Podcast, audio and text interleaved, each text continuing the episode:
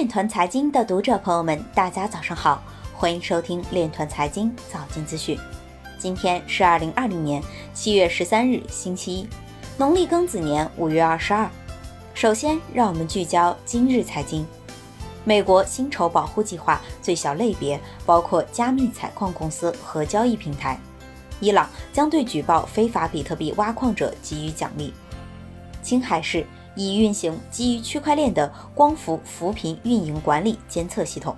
山东在自贸区设立合法制公证处，依托区块链等新技术推进公证信息化。BTC 市场份额降至百分之六十二点五，创一年新低。年初以来，以太坊活跃地址数量增加速度为比特币的两倍。Filecoin 存储矿工如果没有提供良好的数据服务，他们将得到一定的惩罚。美国国债收益率仍有可能降为负值，将有利于比特币。威神表示，BTJ 攻击者或将因削减或闲置损失数百万美元。今日财经就到这里，下面我们来聊一聊关于区块链的那些事儿。七月十二日上午，中国证监会科技监管局局长姚钱在直播中发表一系列观点。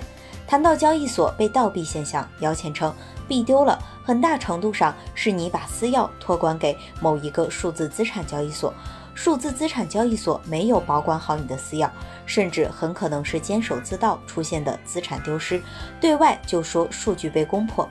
对于数据美元，姚谦指出，美元数字货币政府插手较少，主要是私人部门在做。但今年三月份，美国刺激法案中提出了官方的数字美元。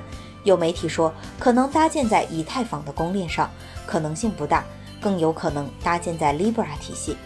对于国内区块链产业发展，姚谦表示，区块链应用在蓬勃发展，但代码抄袭现象严重，很多单位就复制了一个开源的东西，改了改参数，就当做自己的独门秘籍来用。共识的方向、隐私保护的方向、安全的方向、跨链的技术，这些技术研究还是要深入，不能老抄人家东西。以上就是今天链团财经早间资讯的全部内容，感谢您的关注与支持，祝您生活愉快，我们明天再见。